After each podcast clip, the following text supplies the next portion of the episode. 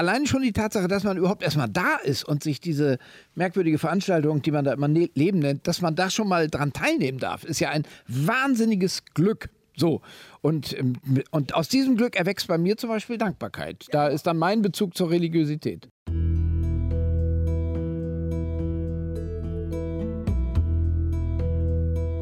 Sinnsuche.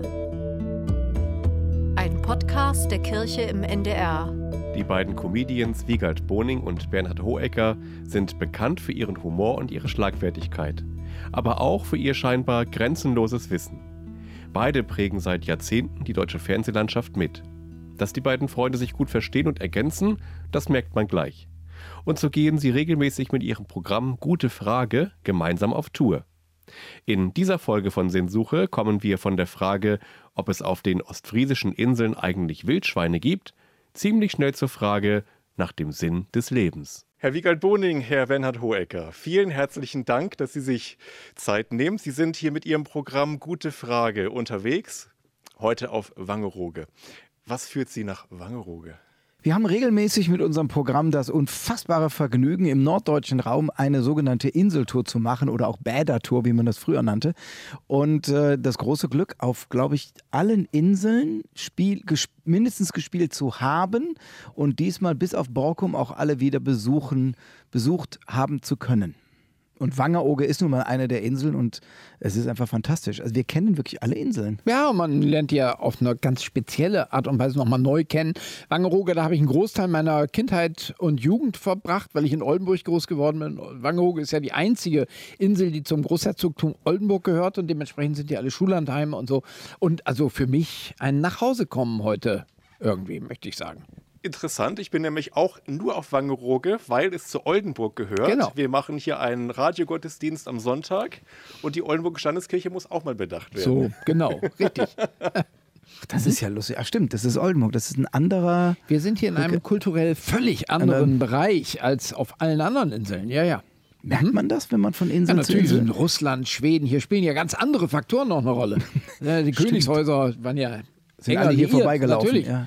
Also Griechenland ist in gewisser Weise hiermit verbunden, weil ja ähm, weil die eine Oldenburgerin einen Wittelsbacher heiratete, der später als Otto I., der erste König von Griechenland wurde. Ach, das Darum auch diese blau-weiße Wandgestaltung hier in der Dünenhalle. Ah, weil ich mir ist nur aufgefallen, naja. dass die, ähm, die Flaggen, die am Strand wehen, neben dem Union Jack, der ja. glaube ich nicht so, Nein, der, hat der keine Besitztum nur über den Strandkorb ausdrückt keine und nicht über die ganze Insel, äh, in den Farben Blau und Rot war, ja. im Gegensatz zu den anderen Farben auf den Inseln, die immer Gelb und Blau waren. Das ist dann Ostfriesland, genau. Interessant. Oder eben gleich Ukraine. Das ja. ist der Grund, warum wir solche Touren machen. Überall lernt man etwas dazu. Mhm.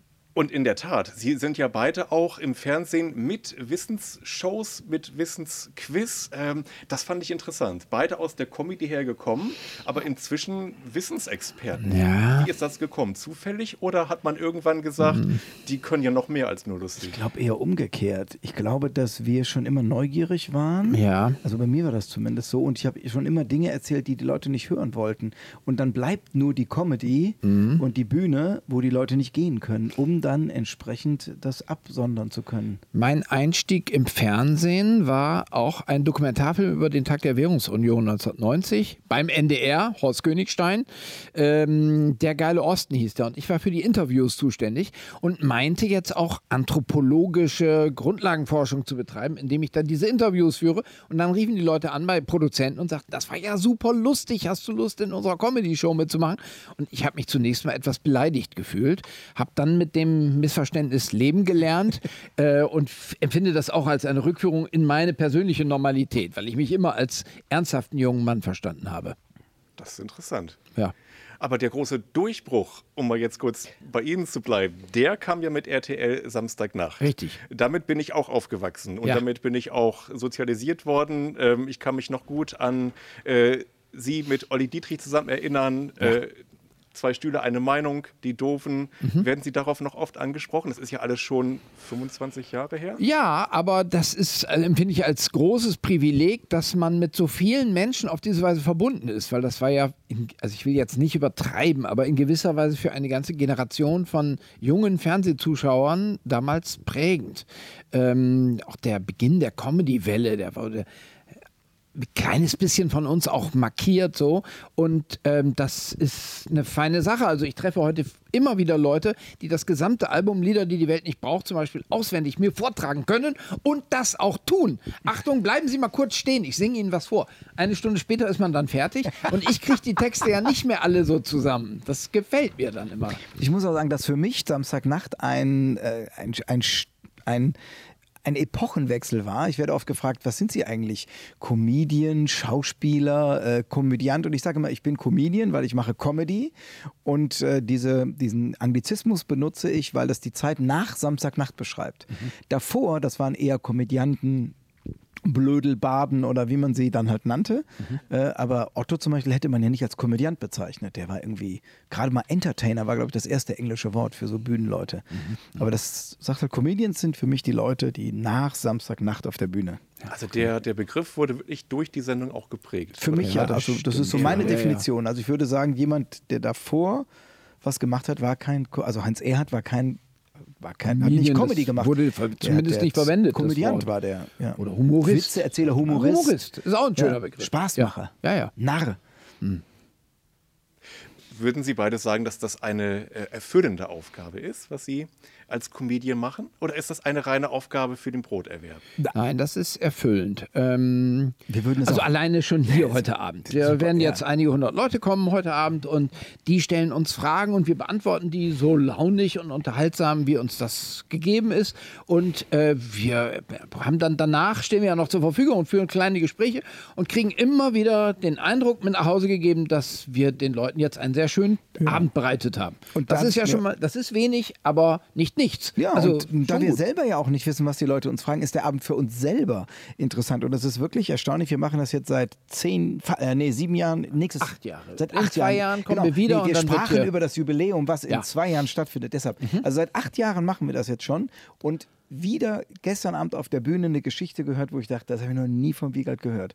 Also selbst wir überraschen uns gegenseitig, sei das jetzt mit Geschichten, die wir erlebt Abend haben oder mit ja. Dingen, die passieren oder auch mit Fragen, die kommen. Gestern wurde gefragt, wie, eine, äh, wie sich eine Qualle vermehrt. Ja, und das und war sehr lustig. Ja, ja. Dann haben wir das gegoogelt und erklärt und dann neigen wir dazu, die Dinge auch unterhaltsam zu erklären und dadurch haben wir dann auch Spaß. Ja. Wäre super. Total. Oder alleine gestern auch die Frage, ob es, äh, also wovon können Wildschweine äh, sich von Wattwürmern ernähren? Damit verbunden auch die Frage, gibt es überhaupt auf den ostfriesischen Inseln Wildschweine? Eigentlich natürlich nicht und das ist gut so, weil die Seevogelpopulationen sehr darunter leiden würden, wenn die Wildschweine die Eier alle auffressen.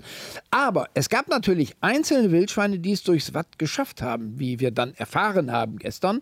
Zum Beispiel 1973 das einzige Wildschwein, das es nach Norderney geschafft hat, dort dann aber schnell Israel geschossen wurde und 108 Kilo wog und der Kopf war in der Sch äh, Schlachterei Schweigart lange ausgestopft Dekorationsstück. Also das sind so äh, das sind Erkenntnisse, die man nach Hause nimmt und an diese 108 Kilogramm werde ich mich in vielen Jahren auch noch erinnern wahrscheinlich. Das typische Partywissen im Prinzip. Im Grunde ja. Genau das, ja. Genau. Und ja. das ist auch das, was wir hier machen. Wir, Im Prinzip ist das eine Partyvorbereitung für die Leute. Die gehen danach auf, äh, auf, auf die Party auf der Insel ja. Und können genau das wiedergeben, was wir vorher den Leuten beigebracht haben. Aha. Habe ich das noch nie gesehen. Ja, das ist ja für die auch so sagst, eine, eine Unterhaltungserweiterung für deren Privatbereich. Ja, okay. Das Format heißt Gute Frage. Ja, ist genau. Ihnen auch schon mal eine schlechte Frage gestellt worden? Nee. Es ist nein, aus Prinzip nicht. Das wäre ja, nein. Also alle Fragen sind uns willkommen und alle Fragen sind gut. Es gibt manchmal Antworten von uns, die wir sind, sind besonders gut, sagen wir. Ja, ja, also, ich will auch nicht sagen, dass wir schlechte Antworten geben, das wäre geschäftsschädigend, aber es gibt bessere und noch bessere stimmt. Antworten. Also die Fragen sind auch sehr unterschiedlich. Die gehen von klassischen, ich nenne sie immer Talkshow-Fragen, von äh, gibt es die Doofen wieder, wie haben sie sich kennengelernt, wie funktioniert das bei Wer weiß denn sowas, also diese Klassiker. Ähm, über so Unsinnsfragen, ähm, war, darf man in einem Weinkeller auch lachen? Ja. Solche Sachen, das ist dann schwierig zu beantworten, weil die Frage schon lustig ist. Aber wir hatten auch wir haben manchmal auch Fragen, wo wir uns beide wirklich angucken und haben dieses Uiuiui. Dann gibt es so Klassiker so, so wie, die, was war zuerst der Huhn oder Ei? Und ja. da ist ja der Erkenntnisstand, entwickelt sich ja auch. Also neuester Stand ist, dass die Eihülle, die harte Eihülle zum Beispiel erst später kam und lebend gebärdende Vorfahren der Hühner auch schon eine Rolle spielen könnten, genau. wenn man diese Frage wirklich seriös beantworten will. Die aber noch nicht Hühner genannt wurden. Das ja. ist auch ein Diskussionspunkt, den wir beide auf der Bühne immer Aber wieder das neu Huhn gab es lange, bevor wir das, den Begriff Huhn erfunden haben. haben. Das, ja. Auf jeden Fall gab es erst das Huhn und dann den ja. Boning und den Hohecker. Das ist auf jeden Fall schon mal sicher. Aber zuerst das Ei doch. Da, Weil doch Ja, Reptilien aber- Eier gelegt haben. Die haben Eier gelegt, sind aber jetzt nicht vergleichbar mit aber den das erste von Reptil, heute. aber das erste Reptil, Ja. äh, was ein Ei gelegt hat, was kein Reptil, sondern schon ein Huhn war, war natürlich ein Ei. Ja. Nun Ja. gut. Das stimmt. Mal gucken, wie wir das heute Abend beantworten. Ist das, wenn die meine, Frage das ist ja eine, auftaucht. eine religiöse Sendung. Ist da überhaupt Evolution Thema? Oder? Absolut. Ja, Gott kann ja nicht, Klischees. kann sich nicht um alles kümmern. Er hat auch so Entwicklungsdinge hat er delegiert, outgesourced würde man heute sagen, glaube ich, an die Aber interessant, welche. Vorurteile sich gegen. Äh, Keine Vorurteile, keine Klischees. Ich komm, muss zugeben, dass ich eine sehr katholische Vergangenheit Ich auch, habe. wir sind, kommen beide Und, aus äh, katholischen Familien. genau. Das Sie ist Messdiener. Richtig, und deshalb habe ich auch eine sehr, ein eher lockeres Verhältnis zum lieben Gott. Weil Ja. ich kenne viele Evangelien übrigens interessanterweise, die gerne zu den Katholiken gehen, weil es da so entspannt ist. Was ich immer total interessant finde, auch wenn ich auf Tour bin und mache dann Witze über Kirche und so weiter, stelle ich fest, dass in den katholischen Regionen viel mehr gelacht wird Mhm. als in den evangelischen. Ja. Das, kann ich mir in der Tat Und vorstellen. das ist total interessant, dass das so ist, weil ja eigentlich das Bild ist, dass die Evangelien irgendwie toleranter und offener und alles sind und die Katholiken die strengen. Meine Theorie ist, dass sich die Katholiken schon immer, weil sie den Priester, den Bischof als Autorität vorgesetzt bekommen haben, schon immer gegen Autoritäten auch mit Humor gewehrt haben. Siehe Währenddem, wenn ich den, ja genau, zum Beispiel, wenn ich aber einen, einen Evangel evangelisch etwas kritisiere, einen, einen Priester, dann ist der ja von der Gemeinde eingesetzt und damit ist die gesamte Gemeinde kritisiert. Richtig. Und das macht bei den Leuten, glaube ich, emotional einen Unterschied. Das ist eine interessante These. Muss man drüber nachdenken, aber ich glaube, da ist was dran. Finde ich, total- ich finde das total spannend. Ja, sicher. Und außerdem natürlich die Möglichkeit der Beichte, die erleichtert das Leben ja ungemein. Also unabhängig davon auch.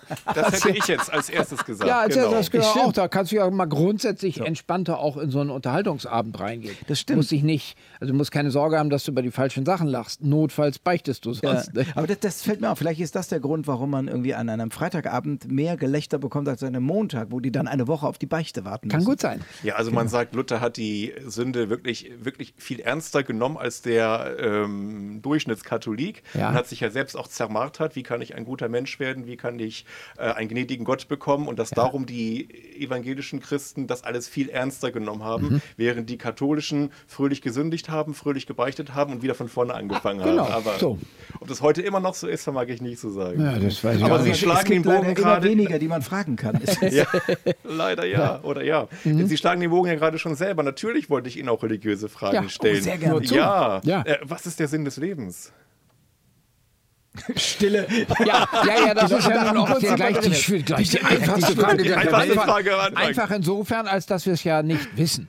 Äh, Wir können verschiedene Theorien, Hypothesen aufstellen, aber wir wissen es nicht. Insofern ist das gleichzeitig eine schwere und eine leichte Frage. Man kann zum Beispiel auch leben, indem man sich mit dieser Frage niemals beschäftigt. Es gibt dafür viele praktische Anschauungsbeispiele. Also äh, andererseits zeichnet es uns Menschen aus, dass wir uns mit Kunst beschäftigen, auch dass wir uns mit dieser Frage überhaupt rumschlagen. Denn das ist ja ein Kennzeichen unseres Menschseins und indem wir Menschen sind, Genau, ich, ich finde es geil. geil. Ich, das, ist, Ja. das ist übrigens, der kann man sehr gut zeigen, was bei Gute Frage so toll ist. Man wird immer mit einer Frage konfrontiert, die, also mit, die mich wirklich zum Nachdenken anregt, weil ähm, natürlich kann man sagen, ein guter Mensch sein und sowas. Aber die, die erste Frage, die ich jetzt zurückstellen würde, ist, warum haben, hat das Leben überhaupt einen Sinn? Das ist ja schon eine Voraussetzung, die gar nicht gegeben ist. Es kann ja auch einfach da sein. Ja, na klar. So, und dann würde ich nur sagen, erst als Naturalist, es geht natürlich darum, dass die Art erhalten bleibt. Das ist allerdings extrem unromantisch, finde ich. Und äh, deshalb würde ich sagen, für mich besteht der Sinn drin und der, das ist das, was die Leute suchen sollten, ist die Zufriedenheit. Einfach zufrieden sein. Dass man das findet, was einen selber zufrieden macht. Ich glaube, dass die Leute nach dem falschen Zufriedenheitsschlüsseln suchen. Würde ich, das wäre so mein Ding. Finde raus, was dich selber zufrieden macht. ach, das ist auch der Sinn. Das der, ja, der Sinn. Also das ist ja für mich der Sinn, den ich in meinem Leben suche. Hab, bin ich zufrieden? Kann ich etwas optimieren? Gibt es etwas, wo ich sage, das brauche ich gar nicht machen, weil ich lebe ja nur einmal auf Ja. dieser Welt. Das ist ja viel zu blöd, wenn man die, wenn man die 70 Jahre. Also äh, ich habe irgendwie da jetzt eine verbringt. wirkliche Antwort auf den Sinn, habe ich noch nicht gefunden. Also eine, die mich jetzt selber äh, befriedigt. Aber ich kann sagen, dass ich das, was ich hier jetzt so sehe, äh, was mir hier geboten wird, indem ich unter diesen vielen Millionen Spermien, die in der Nacht der Nächte nicht zum Zug kamen, sondern die eine, die mich jetzt ausgestaltet hat, charakterlich mit meinen Eigenschaften, vom Aussehen und so. Ich bin schon mal da und kann mir das alles angucken. Hier die Dünenhalle, draußen das Watt, die Gischt, die Wolken. Und das ist ja schon so viel, unabhängig von all diesen Kleinigkeiten, die im Leben dann auch eine Rolle spielen. Also ob man, welche Beziehungen man pflegt, ob man einen Job hat, ob man gesund ist. Allein schon die Tatsache, dass man überhaupt erstmal da ist und sich diese merkwürdige Veranstaltung, die man da immer ne Leben nennt, dass man da schon mal dran teilnehmen darf, ist ja ein wahnsinniges Glück. So. Und, ähm, und aus diesem Glück erwächst bei mir zum Beispiel Dankbarkeit. Ja, da genau. ist dann mein Bezug zur Religiosität. Und vielleicht ist das der, das, was man als Sinn, also man muss, also wenn ich von Sinn des Lebens rede, ist, was macht für mich das Leben sinnvoll? Ja. Wo ich am Ende, wenn ich dann in, hoffentlich mit, mein Plan ist über 100 zu werden, wenn ich mit 107 Jahre dann in meinem Bett liege, Ja. Bei vollem Bewusstsein ohne Schmerz. Warum ich dann im Bett liege, weiß ich nicht, aber das Ja. ist jetzt das Bild, was man Ja, ja, im Kopf hat auf und dann Fall. zurückdenkt, dass man sagt, doch, das war alles gut, das hat alles Sinn gemacht oder Sinn ergeben. Das finde ich ganz gut. Also so Ja. Familie, das Weitergeben, Ideale weitergeben, die Welt verbessern. Kinder spielen eine große Solche Rolle Sache. auch bei mir, genau. Genau. Ja. Ja, ja. Sie haben beide Kinder? Ja, Genau. reichlich. Reichlich. Wir kommen auch manchmal durcheinander. Kommt ich habe zusammen, ich, ich hab mal ein halbes Jahr Ja. habe ich mal ein Kind von ihm erzogen und habe es gar nicht gemerkt. Lustiges Problem. Also Ja. Was ich gerade interessant fand, dass Sie gerade gesagt haben, Herr Hohecker, das ist eine Frage, über die ich mal nachdenken muss. Als hätten Ja. Sie es noch nie getan. Das kann ich mir nicht vorstellen. Nee, ich habe da schon oft drüber nachgedacht, aber wieder neu. Und der Gedanke zu sagen, warum muss das Leben überhaupt einen Sinn haben? Also wenn ich frage, was ist der Sinn des Lebens, warum muss das Leben einen Sinn haben? Die habe ich mir noch nie, das ist ein Gedanke, der mir jetzt zum ersten Mal Ach so, gekommen ist. Ja, Ich ja dachte, muss es nicht unbedingt, in der Tat. Ich könnte mir auch vorstellen, dass Menschen damit glücklich sind, nicht darüber nachzudenken. Ja, oder auch das. Ja, ja, es nee, gibt sogar Menschen, die sind wahrscheinlich ganz froh, wenn, oder gab es vielleicht früher auch stärker, aber gibt es heute immer noch Leute, die froh sind, wenn andere Leute diese Frage für sie beantworten und sie, ja, natürlich. Nee, ja. also ich würde wirklich so weit gehen zu fragen, muss das Leben überhaupt einen Sinn haben? Also wieso kann, ein, kann ich nicht auch, also das, das Problem ist, das Alternativwort ist wahrscheinlich sinnlos und das ist so abwertend, aber wieso kann ich nicht einfach leben, Dinge machen, die, die, die mich glücklich machen, die richtig sind, die aber jetzt keinen Sinn ergeben? Also Naja. den, die Möglichkeit ist ja Gibt's durchaus auch. da, dass, Ja, ja. man, dass es eben nicht Sinn, sinnig ist. Ja, neurologisch gibt es wahrscheinlich Ja, Sinn, Gehirnareale, ja. die sich mit Problemlösung beschäftigen. Und äh, dieses Areal will auch trainiert werden, sozusagen. Und das kann man ja immer wieder beobachten, dass Leute, die eigentlich überhaupt keine Probleme haben, sich große Probleme machen im Alltag oder grübeln über Fragen nach, die anderen Leuten völlig egal sind, damit dieses Gehirnareal vielleicht auch einfach etwas zu tun hat. Und manchmal denke ich, dass die Sinnfrage zu beantworten auch von dem Training dieses Areals dient. Aber das ist jetzt eine Hypothese unter vielen ja. anderen auch. Ja. Bei Dörte Hansen habe ich gerade gelesen, das ist eine Pastorenkrankheit, sich diese Frage überhaupt zu stellen. Ja, die, nee, die Ja, haben ja, viele andere auch. Ich sag mal so, religiös ist natürlich, äh, der Sinn ist ja durchaus äh, vielleicht danach Karriere zu machen, also weiterzukommen nach dem Tod und dich wieder von vorne anzufangen oder So. halt dem, Ah, ja. Und da ist natürlich der Sinn, ein gutes Leben zu führen, wer das, erwächst wie aus auch dem immer das ist. Abschiedsschmerz. Ja, und äh, da will man natürlich dann ins Paradies, in den Himmel, Ja. ins Nirvana oder was auch immer die Religiosität dann für ein Ideal vorgibt. Ähm, und das will man erreichen. Und das macht, gibt natürlich einen Sinn für, für mein Handeln. Aber Mhm. vielleicht, also b- für mich jetzt nicht. Also für mich ist danach Schluss. Aber Für mich auch. Ich bin da Leute- auch, also da ist, ich habe durchaus religiöse Anwandlungen bisweilen, aber das Leben nach dem Tod ist etwas, was ich jetzt auch gar nicht als erstrebenswertes Ideal ansehe, sondern das hat eher etwas Tröstliches, jetzt in meiner persönlichen Vorstellung, dass man zu Atomen zerfällt, die so wie alle anderen Atome dann auch als kosmischer Staub durch das Universum und darüber hinaus vielleicht sogar wabern. Und wir sind dann in dieser, Wir werden auch jemand Neues. In in jedem, dieser Atomisierung Auf jeden verbunden. Fall. in Ja. jedem Atemzug von uns sind zwei Atome von vom Julius letzten Caesar Atemzug. wird immer. Cäsars Ja, ja. wird immer so gesagt, so als Theorie, genau. Ja. Stimmt. Interessant. Äh, Und zugleich haben Sie gesagt, wenn Sie mit 107 Jahren dann glücklich und lebenssatt sterben, wollen Sie gerne zurückschauen und sagen, mein Leben hat Sinn ergeben. Also was Sie gemacht haben, ist Ihnen ja nicht egal. Ja, genau. Also ich, aber das betrifft nur mein persönliches. Also vielleicht gibt es jemanden, der dann da liegt und sagt, ich habe eine Bank aufgebaut und ich habe viele Leute ausgebeutet. Das hat richtig Spaß gemacht und Ja. das ist gut gelaufen. Vielleicht, Vielleicht ja. gibt es aber auch Leute, die sagen, ganz ehrlich, ich wohne hier auf meinem, ich bin irgendwie ein Einsiedler und äh, ich war immer gottgefällig und das ist genau das, also dass das jeder selber für sich findet. Das schwierig wird es ja immer, wenn ich sage, der Sinn des Leben, Lebens ist es, Gutes zu tun und ich dann Leute bestrafe, die etwas tun, was aus meiner Sicht nicht Gutes ist. Dann ist der Sinn des Lebens ja etwas Übergriffiges. Und es geht nur um einen selber und äh, gesamt die Welt betrachten, glaube ich, ist, sind wir viel zu irrelevant. Also ich meine, wir fragen doch auch nicht bei einer Blume, welchen Sinn hat das Leben dieser Blume? Mhm. Und dann schneiden wir sie ab und packen sie auf den Salat. Also insofern. Ja. Ja. Sie machen beide Dinge abseitigster Art. Äh, Als ich das so gelesen habe, wusste ich nicht alles. Äh, Sie sind ein Extremsportler, Marathon, Extremmarathon, Ja, es ist 24 extrem ist ja eine Stunden ganz relative Sache. Mir macht das Spaß, draußen an der frischen Luft, sich zu bewegen. Ich neige zu niedrigem Blutdruck und würde regenklöterig immer aus dem Fenster gucken und mich vor mich hin, Ich deprimiert. find, also ich muss mal gerade, jetzt ist natürlich der Wiegald kann, also ich finde es fantastisch. Ich habe sowohl mitbekommen, wie er jede Woche einen Marathon gelaufen ist und das Besondere daran fand ich nicht, dass er den gelaufen ist. Das ist, das macht ja jeder. Nein, das, das Besondere zu den anderen Leuten, die, die solche Sportsachen machen, ist die Bescheidenheit. Also andere posten, wenn sie irgendwie 1000 Meter gelaufen sind, ihren Puls und ihre Schweißtropfen und sagen, yeah, ich habe es geschafft. Und der Wiegald so, war unterwegs von Aachen nach Dortmund, keine Ahnung, was 42 Kilometer sind, äh, war, das Wetter war schlecht. Ja. Und das war's. Und diese Bescheidenheit dabei, also dass man wirklich bei den Dingen dieses hat, das macht er für sich und nicht zur Präsentation. Zumindest ist das mein Eindruck. Ja. Wenn der falsch liegt, spielst du ihn sehr gut. Aber Ja. da- das ist das, was ich so mag. Das finde ich so das, was dich so sehr unterscheidet in der Qualität dessen, was du machst. Vielleicht, weil ich das schon sehr lange mache, also seit 2000 oder so, dieses, dieses Sp- Sporteln.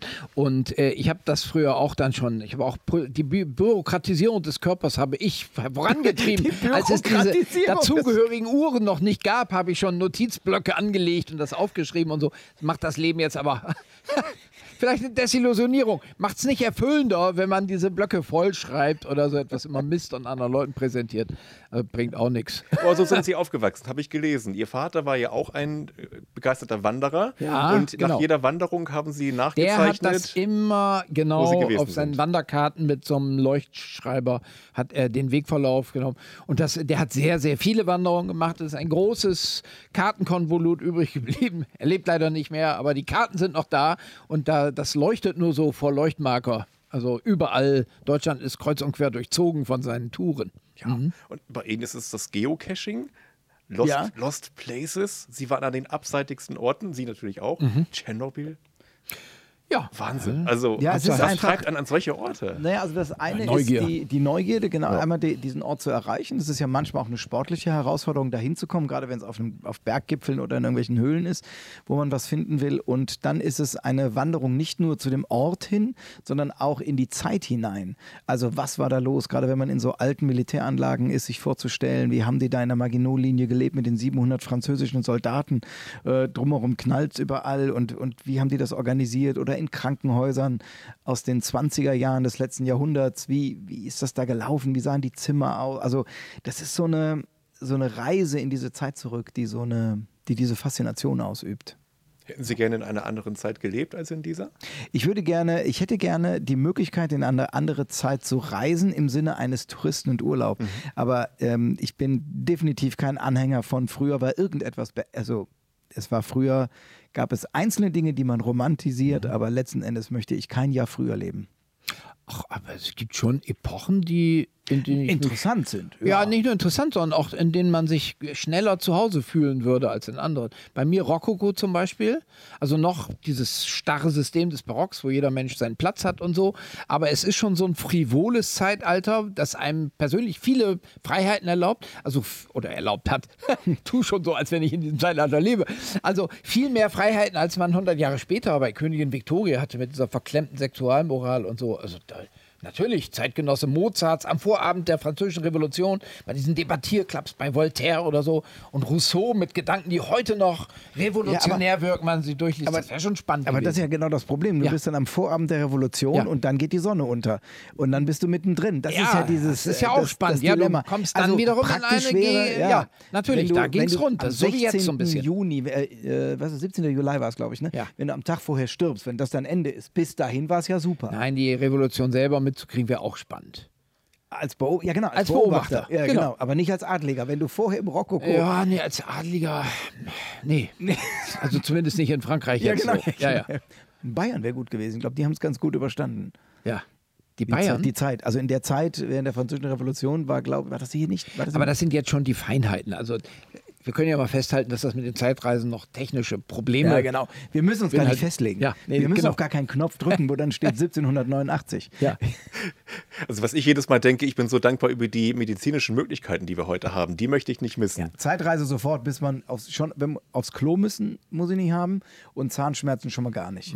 Und alles andere ist dann. Aber natürlich, also ganz ehrlich, es gibt, glaube ich, in der Geschichte gibt es keine Epoche, keine Zeit, in der ich nicht gerne mal rumlaufen würde. Also wirklich von, ähm, von, von der Nachkriegszeit, 20er Jahre, 1800, äh, was da los war, Beginn der industriellen Revolution, was du sagtest hier vor den, also Absolutismus, dieser ganze Königskram total spannend, bis hin Wikinger, Neandertaler, Steinzeit, einfach mal in so einer Höhle dabei sein, wie so ein Tag abläuft. Das ist schon Bist- cool. Du nimmst ja immer so Vorbedingungen mit. Also gute Zähne ist bis ins 20. Jahrhundert schon mal immer gut. Das- Also das müsste man so ankreuzen. Man muss drei Extras mitnehmen dürfen. Gute Zähne gehört auf jeden Fall.